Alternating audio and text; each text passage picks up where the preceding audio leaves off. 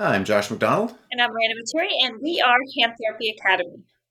We're going to talk today about joint mobilizations and when we use them, what they look like, how they work, a bunch of that stuff. We're going to get into joint mobs. Great. So I guess the first question is, what do you use joint mobilization for in your clinic? And are you doing most joints, some joints? Kind of tell me what when you use them and when you don't.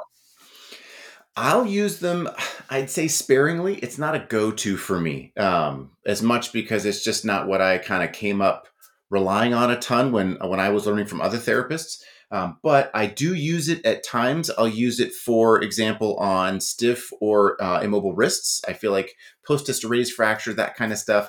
Um, I'll use it on P I P joints, maybe M C P joints. Sometimes just a gentle distraction is enough to kind of relieve some tension on the joint. It can feel really like a good release for that patient. Um, then they can feel like they can move a little bit better after without the pain. Um, but I do want to make sure the patient is a good candidate for it. I want to make sure they're not hypersensitive to pain. Um, make sure that they are, obviously fractures are healed and they're far enough out that there's no contraindications for it. And I want to make sure it's something that they would be comfortable with. You know, you kind of get that vibe from a patient like, hey, this is maybe a little bit more than they're prepared to handle. I want to make sure that they're um, they're ready for it and it's not something I'm jumping into too early.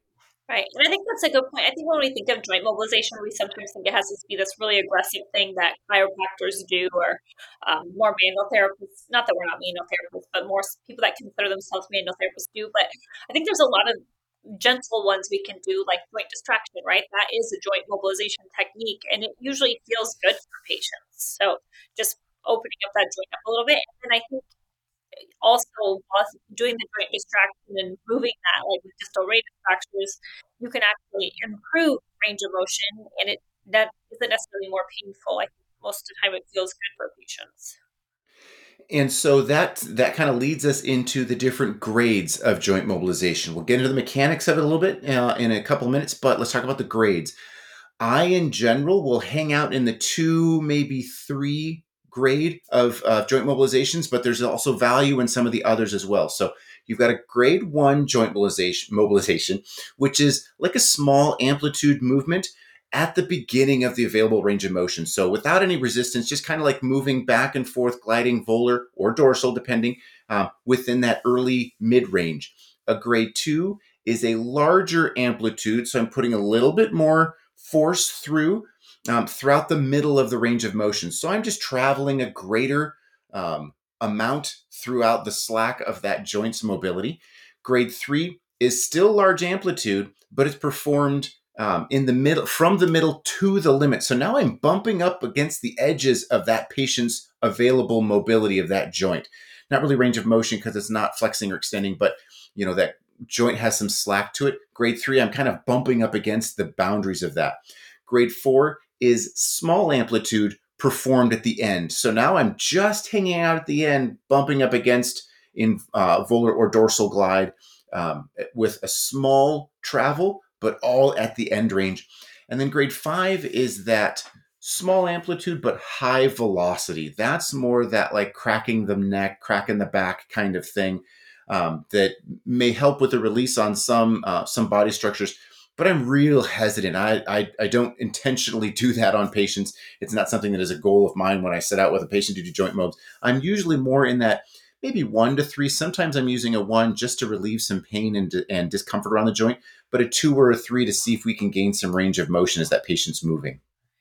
And then another, thank you for sharing that. Then you are going to get one step forward. So once you know, like the degree that you're going to do is you need to understand that joint convex on concave or concave on convex. You have to know the arthrokinematics to know what do you hope to achieve from this joint mobilization.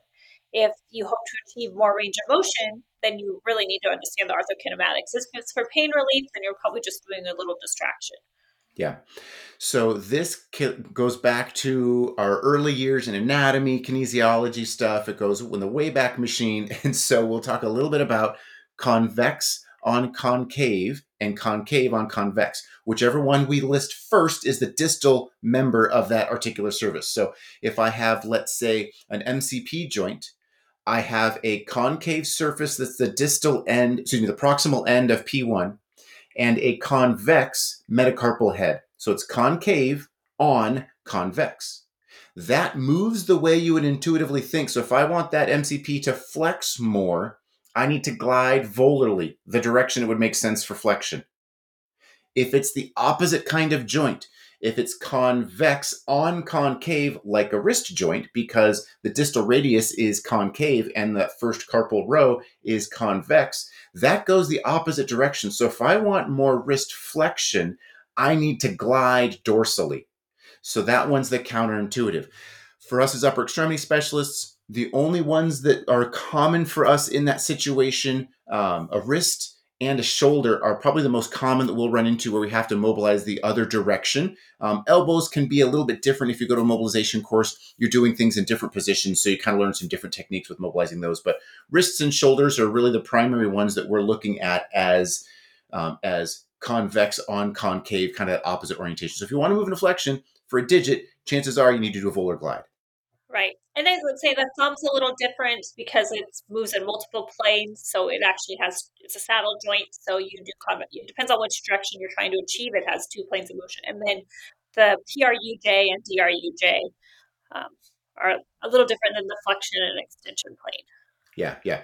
And, and that's a good point to mention. I will do um, that joint mobilization, some differential gliding, Um, to help with patients who have stiffness with rotation, um, sometimes just to help with that interosseous membrane that may be getting tight down the length of that um, that axis of the forearm, but even just to make sure that's not also getting bound up as well. Yeah, so you got to know your arthrokinematics. If you don't know, you, you need to make sure you know the convex on concave rule, and then look at the joint. Which one is it? So like with the D R U J, we know that the radius moves around the ulna, so you're going to be mobilizing the radius. Yeah. And like Miranda said earlier, if I'm helping with pain, if I'm helping with dysfunction within the joint, I may go volar and dorsal. And I don't feel like there's much downside. If I'm trying to get wrist flexion, I know I need to glide dorsally.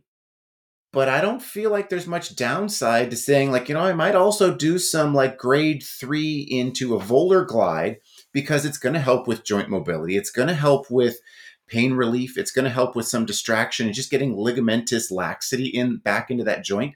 So there's a, a way I need to start with, but then it doesn't necessarily hurt to do some of those other directions as long as it's not contraindicated. Yeah. And then you'll learn like how to position your body. I know sometimes we'll use the foam. What's the blue foam? Blue foam wedge. Yeah. Yeah. Foam wedge. You can wedge it and wedge different like towels and stuff like that to improve um, your body position and the patient's as well. Yeah.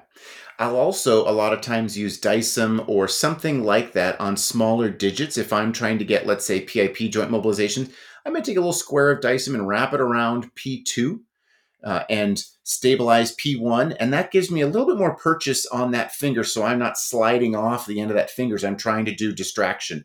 Maybe all I'm doing is distraction. It just gives me a little bit more purchase on that P two to get um, to get that joint to distract a little bit better. Yeah, especially if you've been using lotion, it's sometimes hard to get enough traction on the small joint. Yeah, I'll have them go wash their hands. I'll have them come back and some Dycem, those kinds of things. Yeah, yeah, yeah. Sometimes I grab paper towels. I think that works too. Yeah, yeah. And let's talk about that C M C joint, uh, the first C M C joint for arthritis patients. Um, I typically will avoid grade two and above. I might do some light distraction. That can be just enough to relieve some tension and help relieve some pain in that joint. But I'm not going to do uh, much more than a grade one on those patients, maybe even just distraction. It can kind of simulate the grind test, which in and of itself is uncomfortable. So it, yeah, I'm hesitant to do it if the patient has any history or indications of arthritis on that thumb joint. And usually that joint's pretty mobile because it is a saddle joint too. So you're not as likely to do it from a joint stiffness standpoint either. Yeah, yeah. Yeah, even if they have like a shoulder sign uh, with uh, some advanced um, C M C uh, arthritis going on there, that's just going to encourage slippage, lack of stability. So I want to encourage the stability of that joint, and doing joint mobs is kind of the opposite direction we want to go on. So you let us know, is joint mobilization something you use in your practice a bunch? Is it something you is a go-to for you early on with stiffness of joints? Or is it something you kind of like shy away from because you haven't maybe been to a good joint mobilization course? Those are kind of hard for us to find as upper extremity specialists. So let us know what you think. reach out to us at info at hand therapy academy dot com or on uh, social media at uh, Hand Therapy Academy.